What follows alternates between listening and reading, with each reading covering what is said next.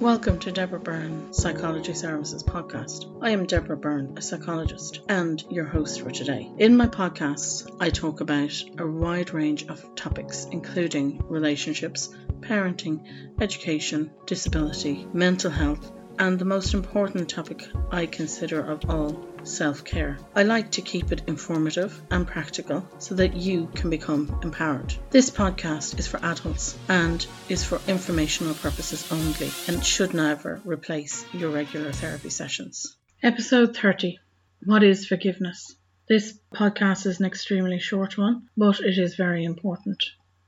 Forgiveness is often confused with reconciliation. Firstly, it is not reconciliation as this would require at least two people to be involved, and it would require a sincere apology from the other person.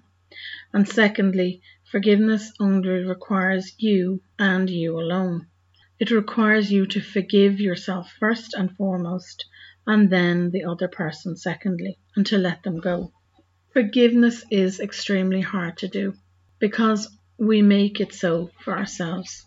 We often forget to forgive ourselves and concentrate solely on the other person involved. We can get hung up in our anger so much so that we fail to move on to forgiveness at all.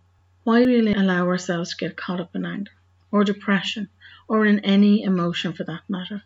We have to recognize how we feel, accept those feelings and where we are right now before we can move on.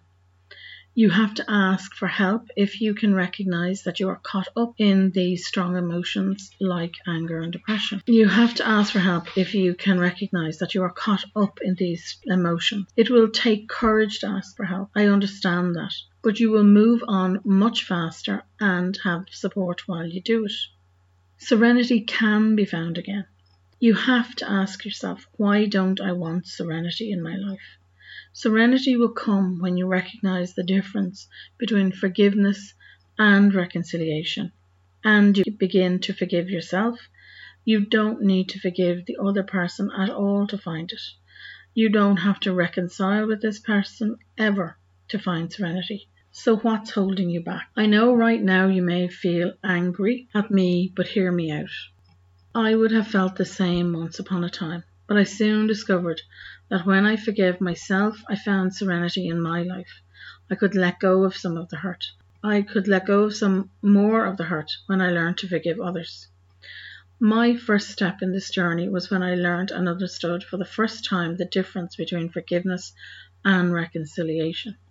I knew there were people in my life I could never and should never reconcile with. This had me hung up on being unable to forgive them.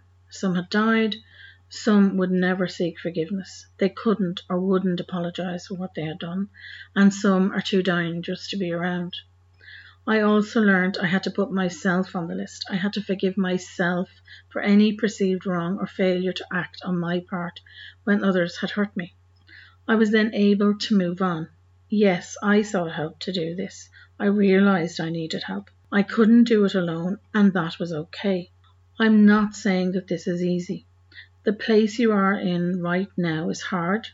It is lonely at times and very painful, but you can get through this. You can move on with your life and find forgiveness, serenity, peace, and love again.